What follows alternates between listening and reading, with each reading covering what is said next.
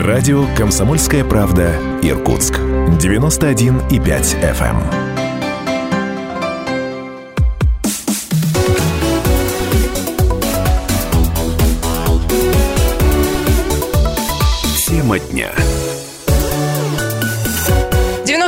91,5 FM в Иркутске, 99,5 FM в Братске, сайт kp.ru из любой точки мира, и телеканал ТВС, и все это радио «Комсомольская правда». Меня зовут Наталья Кравченко. Еще раз здравствуйте, уважаемые наши слушатели и зрители. Представлю вам мою соведущую. Мы продолжаем проект, который мы затеяли год, наверное, назад, и в этом проекте мы хотим увидеть и вам показать депутатов с человеческим лицом. Это проект про тех, кто должен бы делать любимый город лучше и краше. И сегодня моя соведущая депутат Думы Иркутска по 29 округу Ольга Клевцова. Ольга Владимировна, здравствуйте. Здравствуйте.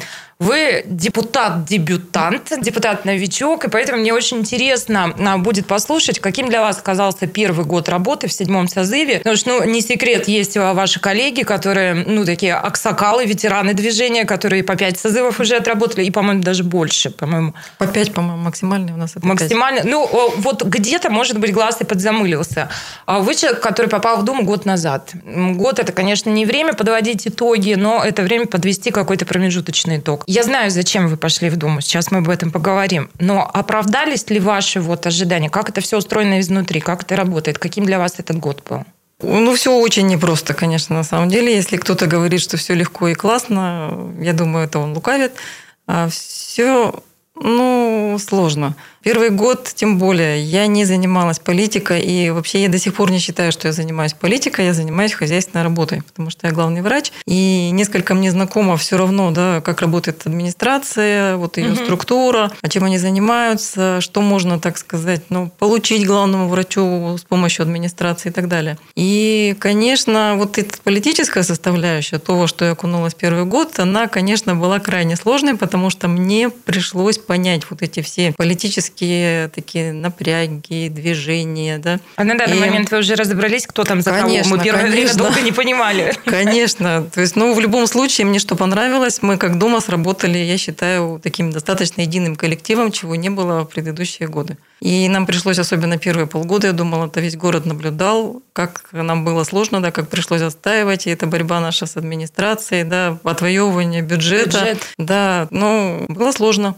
Но я думаю, что на тот момент мы все равно справились, хотя пришлось, в общем-то, достаточно шагнуть назад, но где-то, наверное, хорошо сдаться вовремя, mm. чтобы потом все-таки да, не пострадали люди. Поэтому, конечно, это в первую очередь было сделано с этой точки зрения. И сейчас ретроспективно, конечно, это оценить достаточно сложно. Новая администрация пришла, новый виток работы, свежий воздух. Сейчас Я будем думаю, подробнее об этом говорить, да. потому что, правда, мы, заметили какие-то позитивные тенденции, которые, ну, горожан не могут не радовать, потому что, ну, правда, хорошо, когда работа все-таки командная. А вы вообще командный человек, насколько я понимаю, потому что а, вот про свою больницу и про свой коллектив вы всегда говорите, что это команда, это коллектив, это единый фронт.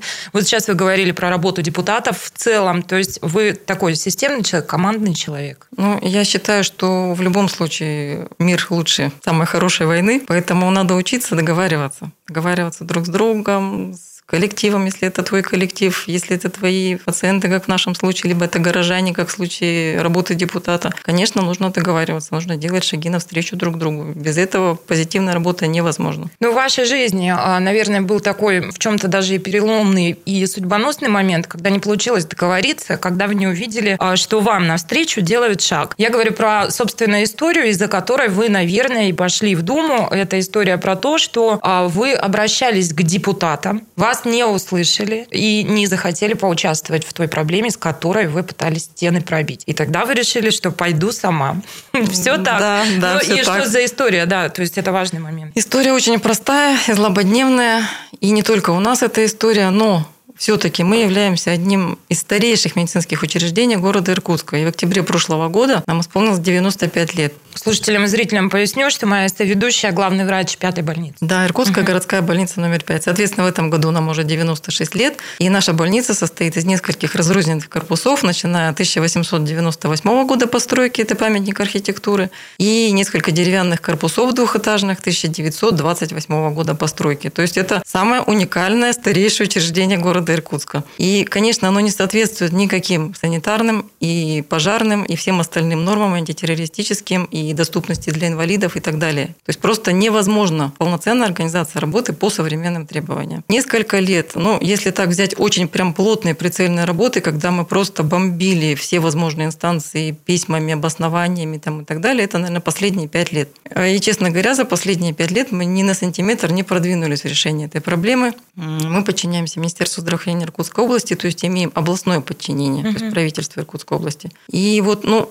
Никак. Мы столкнулись с такой юридической подоплекой, что земля принадлежит городу Иркутску, а мы являемся государственным областным учреждением. Угу. И вот этот вот юридический казус не позволил нам никоим образом продвинуться в решении этой проблемы. Решение, Она имеет решение? Она имеет решение только в том случае, если есть земельный участок. Как только появляется земельный участок, возможно проектирование медицинского учреждения и, соответственно, выделение средств на его строительство. И вот этого земельного участка, собственно говоря, мы не смогли пробить. Поэтому, когда мне предложили баллотироваться, я ну, подумала, видимо, это судьба, и надо идти просто потому, что нужна больница. И вот за этот год мы уже получили первые серьезные подвижки. Мы сейчас подробнее будем говорить тоже о проблемах округа, ну а пока вот, ну чтобы уже потом не возвращаться к этому, мы говорим, что нынешний седьмой созыв Думы, он а, достаточно ну, уникален в том смысле, что вот те задачи, которые приходилось вам решать, а, до сих пор вашим предшественникам, да, в Думе, ну я про выборы мэра, да, в том числе. А еще этот созыв, а, мне кажется, уникальным тем, ну, такой какой-то гендерный шовинизм. То есть там огромное количество мужчин, да, и три, по-моему, женщины. Три женщины. Да, да, три женщины. Так вот, в связи с этим, ну, это, это правда впервые, потому что плюс-минус какой-то баланс, в общем-то, был. Ну, всегда был перевес за мужчинами, но тем не менее. В этом смысле, как вам кажется, вот этот гендерный перевес, он как-то влияет в общем и целом на характер Думы? Какой у нее характер у этого созыва? Ну, давайте так. Три женщины, которые попали в состав э, этой Думы, имеют такие, я бы сказала, несколько тоже мужские характеры. И поэтому я бы не сказала, что где-то там мы слабее или как-то нас давят или что-то еще. Очень уважительное отношение со стороны коллег-мужчин. И надо сказать, вот я бы сказала, даже все помогают. То есть если мы какую-то проблему озвучиваем, с нами в соратнике становится достаточно большое количество мужчин. То есть это скорее плюс это, для да, вас. Я да? думаю, То есть что вам больше плюс. внимания. Да. То есть вас меньше, вы на виду, и это в плюс. А, хорошо. А, возвращаясь а, к тем вызовам, с которыми вам пришлось работать. А, безусловно, мы еще будем долго разгребать последствия так называемого коронакризиса. Безусловно, он отразится на городской казне. Безусловно, будет какое-то секвестирование каких-то статей. Со всем этим а, предстоит работать. Но сейчас я хочу у вас спросить, как у доктора. Мы как-то этим вопросом часто задаемся в студии, но я не знаю, правда, любопытно, что думаете вы. Вот эта вся история, перед которой, в общем, оказался весь мир, да, не только наша страна, но и э, во всем мире столкнулись с этим новым вирусом, не очень изучены еще его последствия, не очень понятно, что будет дальше. Но наверняка эта история должна была бы чему-то нас научить, и мы должны были бы повнимательнее, теперь я уже говорю про нашу страну, про регион и город, да, обратить внимание на состояние системы здравоохранения. Ну, мы знаем, что там достаточно много проблем, да, но наверняка и тут вскрылись какие-то тонкие места. Вот как вам кажется, мы сделаем какой-то урок? Обратим ли мы внимание на здравоохранение в целом после этого? Это такой вот был, ну, такой встряхивающий эффект. Должен был бы быть. Что вы думаете?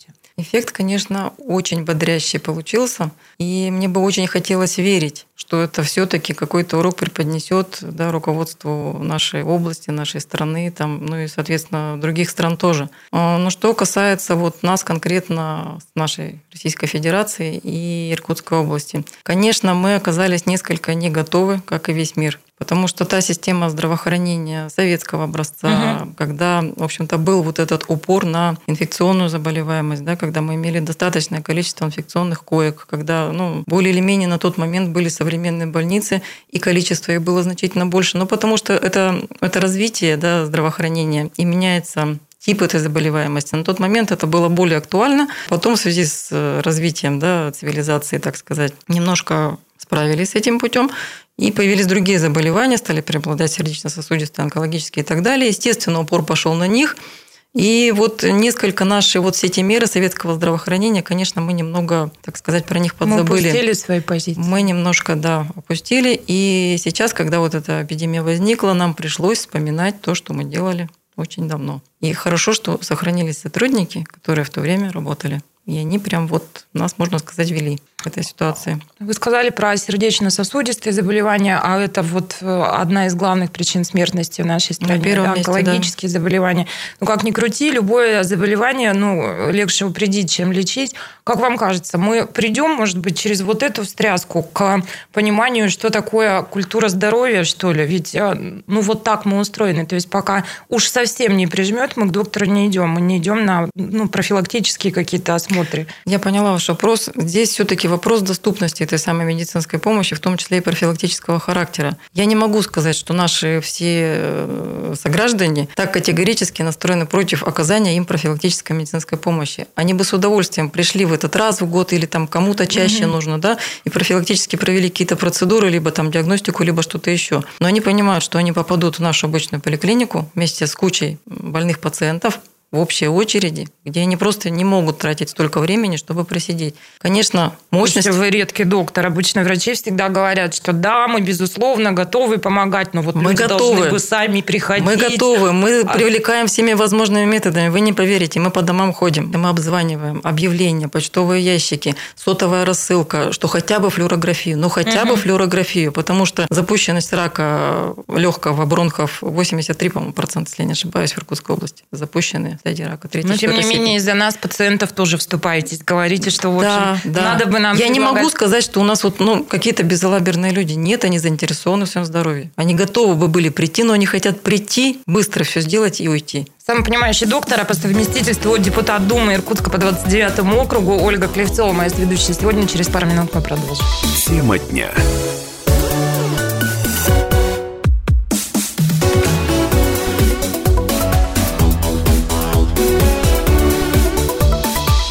Тема дня.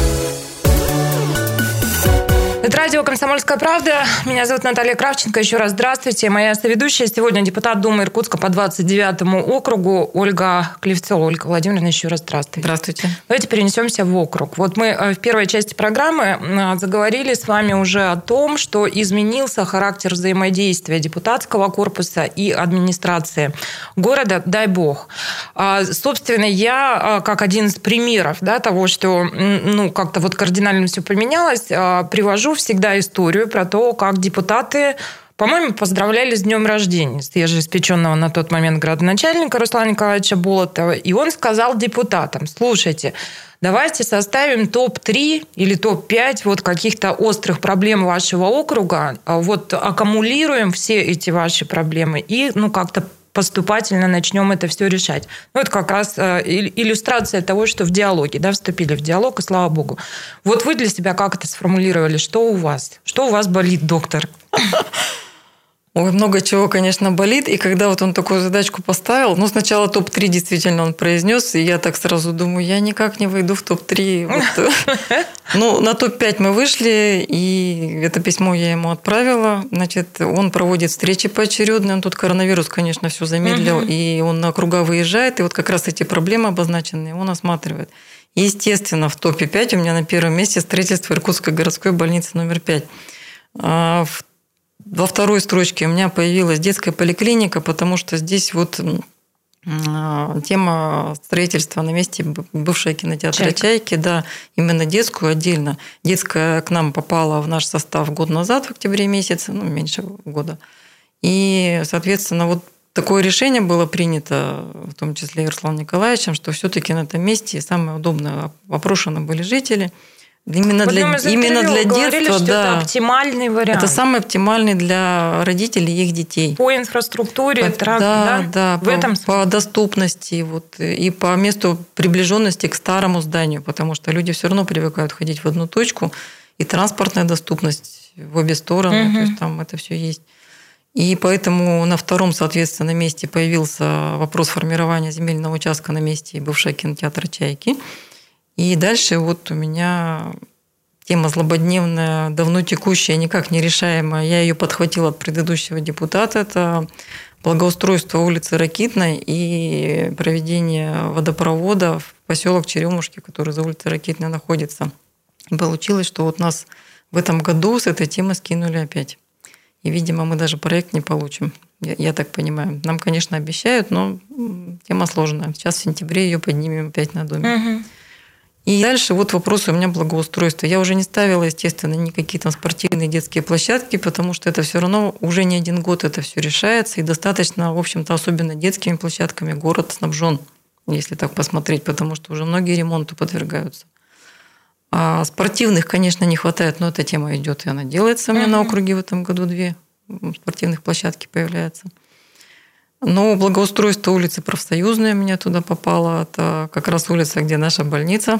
И достаточно плохо проходимая для пешеходов, потому что ну, постоянно разрушается и сносится. И а в период ливневых дождей, как вот у вас тут, да, да. Ту дорогу тоже сносит вместе с тротуаром. Ну, вот, вот такие проблемы я их обозначила, но жду теперь выезда Руслана Николаевича к нам.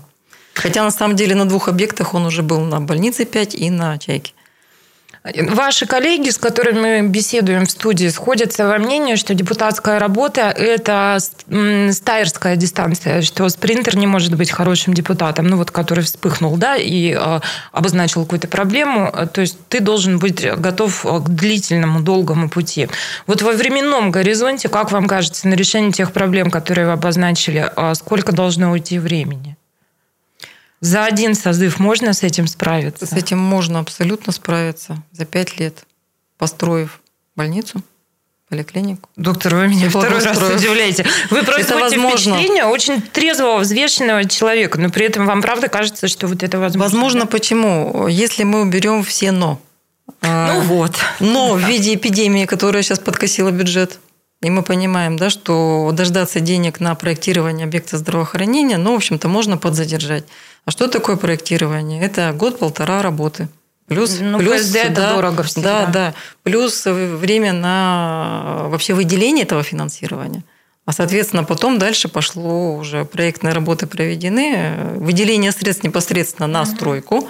А наша больница по подсчетам получилась, по официальным подсчетам, миллион, о, миллиард триста почти. Угу миллионов. То есть это вот ну, достаточно сложные деньги в нынешних реалиях бюджета.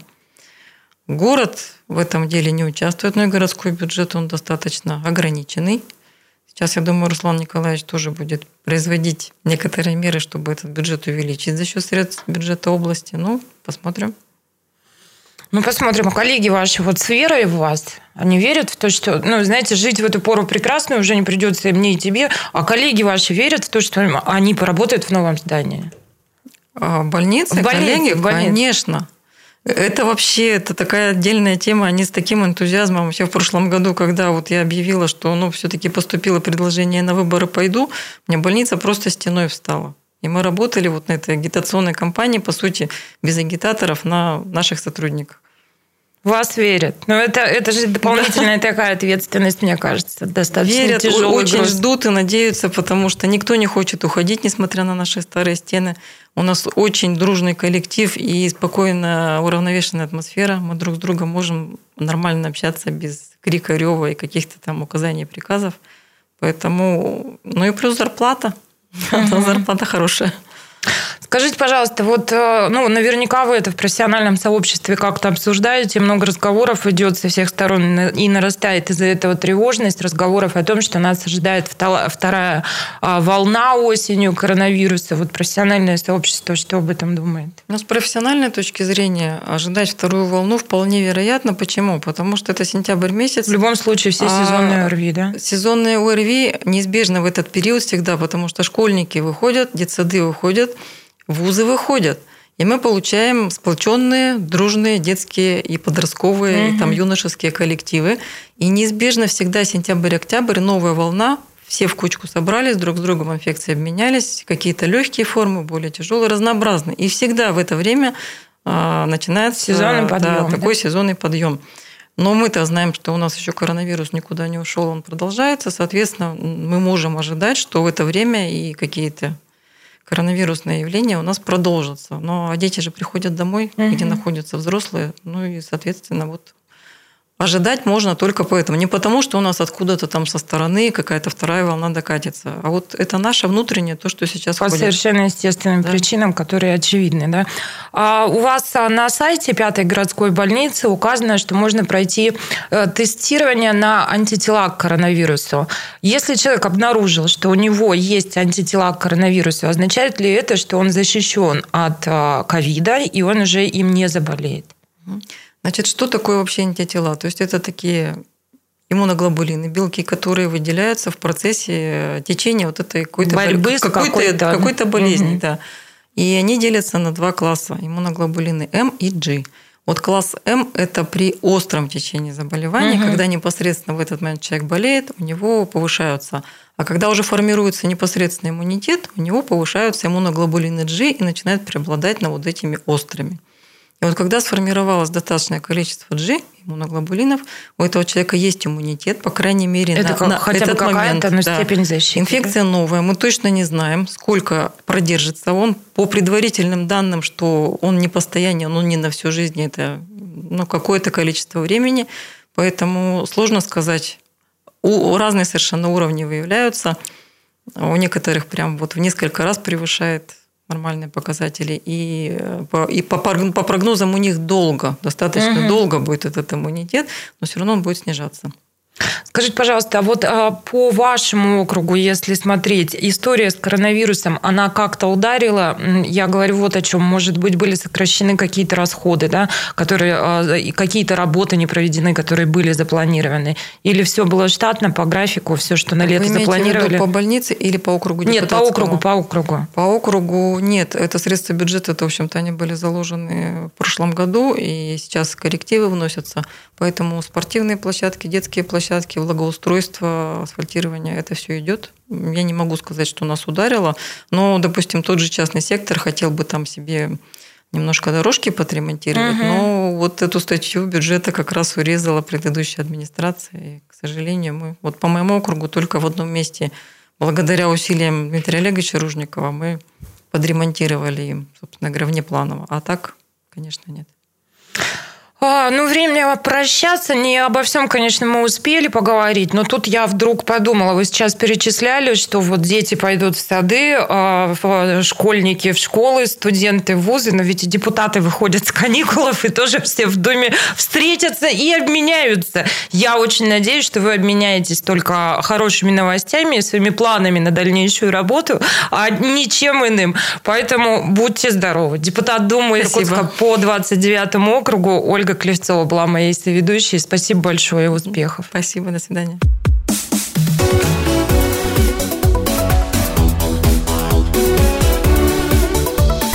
Тема дня.